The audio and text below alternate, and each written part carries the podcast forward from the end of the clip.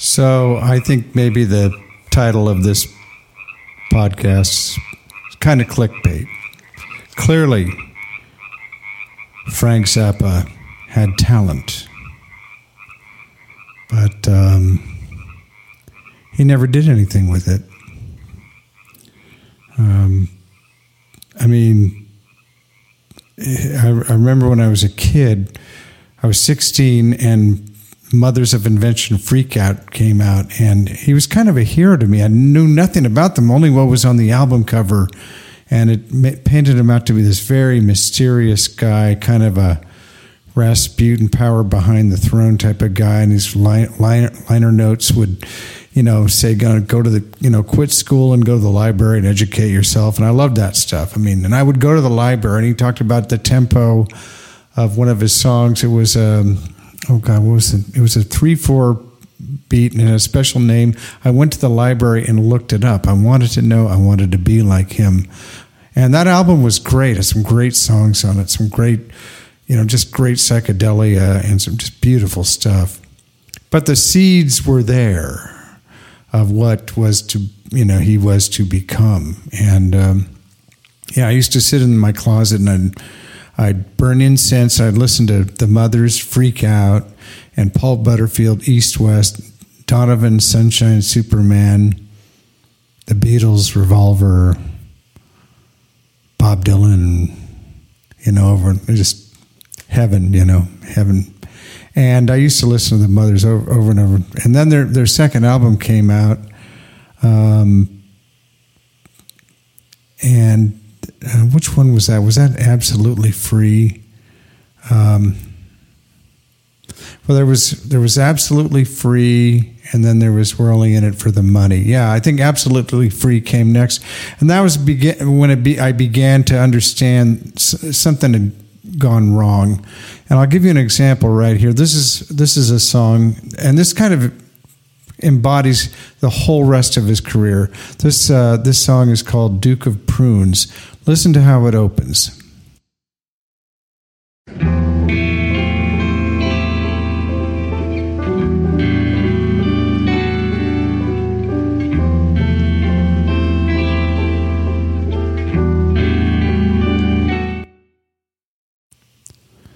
Isn't that amazing? I've I've I just I remember the first time it came on. I thought, God, this is beautiful. It was just so mysterious and luscious and dark and I don't know. There was something about it that whole tonality and the and then all of a sudden it it, it went to this.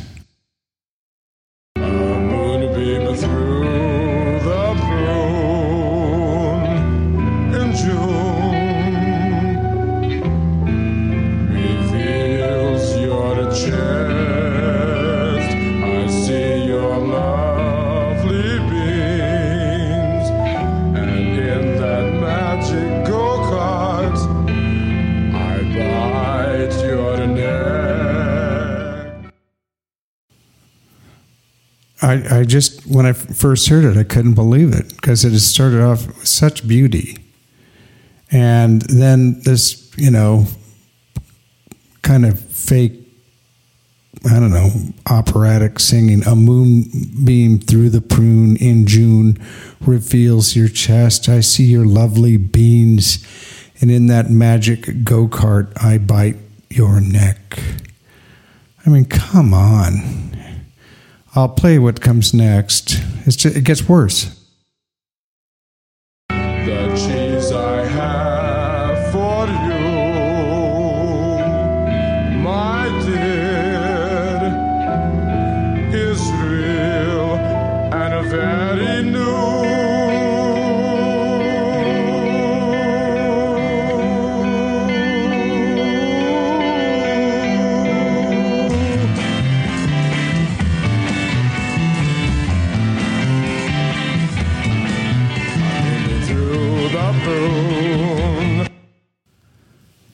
album just keeps getting worse and worse. And the next album was worse. The next album was we were only we were only in it for the money. And It had the album was a spoof of Sergeant Pepper's Lonely Hearts Club Band um, album cover, and he's standing there with his ugly mustache and little soul patch that he always had, and uh, in a schoolgirl dress.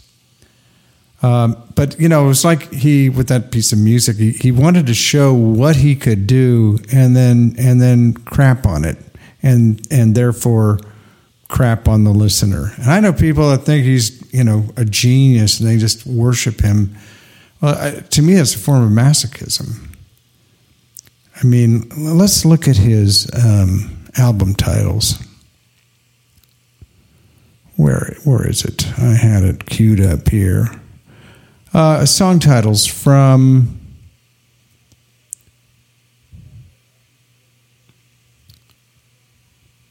What's this? Okay, wait a minute. Oh, shoot. Oh, yeah. Song titles. Uh, from We're in It for the Money. Are You Hung Up? Who Needs the Peace Corps? Concentration Moon. Mom and Dad. Telephone Conversation. Bow Tie Daddy. Harry, You're a Beast. What's the ugliest part of your body? Remember that? What's the ugliest part of your body? What's the ugliest part of your body? Some say your nose, some say your toes. I think it's your mind. I mean, what kind of, I mean, come on. Then it goes to uh, absolutely free flower punk, hot poop, nasal, retentive, calliope music. Let's make the water turn black, the idiot bastard son. Take your clothes off when you dance. yeah, I kind of like that one. What's the ugliest part of your body? Reprise and uh, the chrome plated megaphone of destiny. But the album was just more of the same, just insulting little snippets, uh, things that lasted a you know a minute and a half, forty nine seconds, thirty four seconds of just this and that, and and it never went anywhere. Um, and I, you know. Uh, I think because he was an angry man, and also I think I have to say it, a coward. He didn't. He couldn't commit to trying to create a work of beauty all the way through. You know, it's easy to, you know, anybody can be edgy or dark, you know, edgy or or or satirical or you know, uh, tongue in cheek. I mean, he's obviously tongue in cheek. A moonbeam through the prune in June reveals your chest. And in that magical, I see your beans, whatever it was. God, come on. I mean, who would name his children Dweezil and Moon Unit? I mean, it's just, it's just bullshit. I'm sorry. He didn't like David Bowie either because uh, Bowie was trying to poach his guitarist Adrian Belew. And I guess Zappa came over to the table and kept calling David uh, Captain Tom. Captain Tom. Uh, Adrian Belew did uh, tour, and I think he played one or two albums of Bowie's. Uh, but um, you know, um, I just you know that first album, Mothers of Invention Freak Out, had such great stuff on it. Um, I did read his autobiography once, and you know, he he was an angry man. He was he's a kind of he was mercilessly teased in high school. He was the oddball in, in San Fernando San Fernando Valley in the late 50s and early 60s. You know, I mean, it, just, it totally warped his mind. And um, I'm sure he was just absolutely the smartest kid in the school. I mean, Zappa did some good stuff. He had a label, he up Captain Beefheart, he did the GTOs and all that stuff. But I wish he had, you know, really worked to